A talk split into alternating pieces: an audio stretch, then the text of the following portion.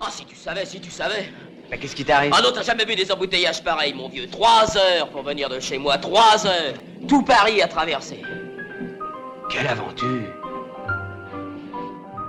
Salut Salut Bienvenue dans Quelle aventure Quelle aventure, ce sont des histoires qui sur le moment interrogent ton éthique, mais après coup font bien rigoler. Vécu et raconté par Violaine, C'est moi et Louis. c'est moi. Dans cette première saison, nous te racontons notre emménagement à Berlin, nos rencontres improbables et nos galères administratives. On en a vu des vertes et des pas mûres pour nos recherches d'emploi depuis notre arrivée ici. On avait prévu un seul épisode sur le sujet, mais on avait trop de choses à vous raconter, donc ce sera en deux temps. Ça se passe par ici. Je vous sers un café? Tu as suivi mon épopée auprès de l'Arbeitsagentur lors de notre arrivée à Berlin. Avant le grand départ, on avait tout planifié. Petit 1, arriver. Petit 2, trouver un travail. Petit 3, travailler. Très jolie histoire, rapide et efficace. Octobre passe avec tout l'administratif, le départ de Lausanne, le Airbnb, le déménagement, la paperasse, tout ça. En gros, fin octobre, j'avais tout juste rédigé une lettre de motivation. Entre-temps, j'ai aussi décidé de m'inscrire à des cours d'allemand, histoire de me remettre dans le bain. Belle motivation, parce que j'ai rejoint un cours pour niveau avancé, 12 heures de cours par semaine. Et j'ai eu de la chance parce que je suis tombée sur un bon prof et j'ai fait des belles connaissances. En vrai, c'est pas du luxe. Je me suis assez vite aperçu que tous mes entretiens se déroulent en allemand. Ah oui, au fait, je suis architecte. En novembre, je décroche mon tout premier entretien d'embauche. Incroyable, je suis trop heureuse. L'annonce promet un travail passionnant dans le domaine de l'architecture durable des constructions bois. Le job parfait, sur le papier. Je vous fais un extrait de l'entretien. Alors on aimerait bien que tu fasses cette formation, comme ça on pourra dire à nos clients qu'on travaille avec une personne certifiée construction éco, durable, blablabla. Bla bla bla bla. Et puis à la fin de l'interview, les questions pratiques. Oh non, on paye pas les heures sup, mais en général on n'en fait pas trop. Sauf pour les concours, les rondus, les charrettes, blablabla. Bla. Ah, c'est bête, t'es juste trop jeune pour avoir des vacances en plus? C'est dommage, hein. Et pour le salaire, t'as demandé entre ceci, à Francis, et cela, Francis. Alors, euh, bah, on va te proposer le premier, hein, à Francis. Hop, emballé, c'est pesé, on te recontacte cette semaine pour le contrat. Mesdames, messieurs, s'il y a bien une chose que j'ai appris de mes expériences d'employé, ça marche aussi pour le couple et les amis, etc., c'est que l'engagement et l'enthousiasme doivent être réciproques. Je suis ressortie de cet entretien avec un nœud dans le bide. J'ai décliné leur offre quelques jours plus tard. Alors je vous vois venir avec vos grands cheveux. Quoi?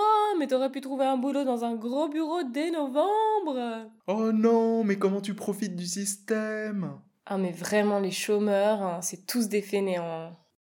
De mon côté, je suis dans la cybersécurité. Mon travail consiste à sécuriser les systèmes numériques ou au contraire trouver des failles dedans pour ensuite mieux les protéger. C'est un milieu particulier rempli de mecs à capuche qui font leur travail dans l'obscurité.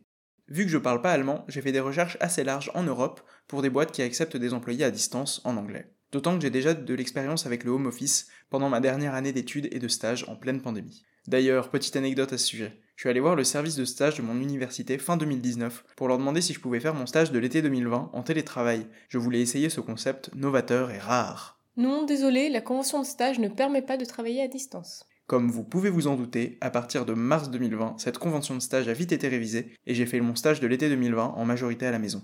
Revenons à nos moutons.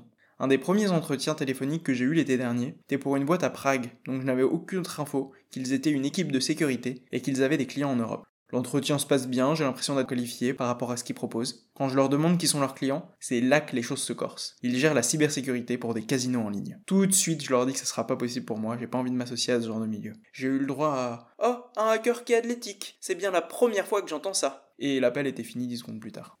En parallèle des cours d'allemand, j'ai décroché d'autres entretiens, dont un pour une énorme boîte qu'on m'a chaudement recommandé. L'entretien se déroule par Teams avec une connexion vacillante et dure montre en main 30 minutes. Toujours en allemand, évidemment. J'en ressors dépité. Ça c'est pas très drôle, me direz-vous. Mais ce qui me fait rire, c'est le culot avec lequel le service RH m'a rappelé. Bonjour, chère Madame Violaine, comment allez-vous?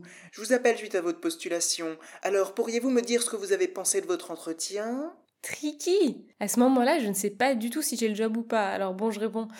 C'était très intéressant, mais euh, un peu trop court. Ah bon Bon, malheureusement, on a embauché quelqu'un d'autre, parce que vous n'avez pas assez d'expérience. Euh, mais j'ai déjà travaillé sur deux projets similaires dans différentes phases de conception et de réalisation. J'ai 4 ans d'expérience et c'était pour un poste de junior architect. Oui, mais on a eu des candidats plus expérimentés, vous voyez. Repostulez chez nous dans deux ans. Quand vous aurez plus d'expérience, on sera ravis de vous compter parmi nous. Quelle aventure Eh bien, ça commence bien.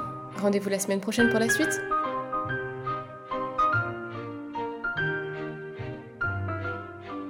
Quelle aventure est un podcast indépendant, écrit, raconté et réalisé par Louis Merlin et Violaine Prévost.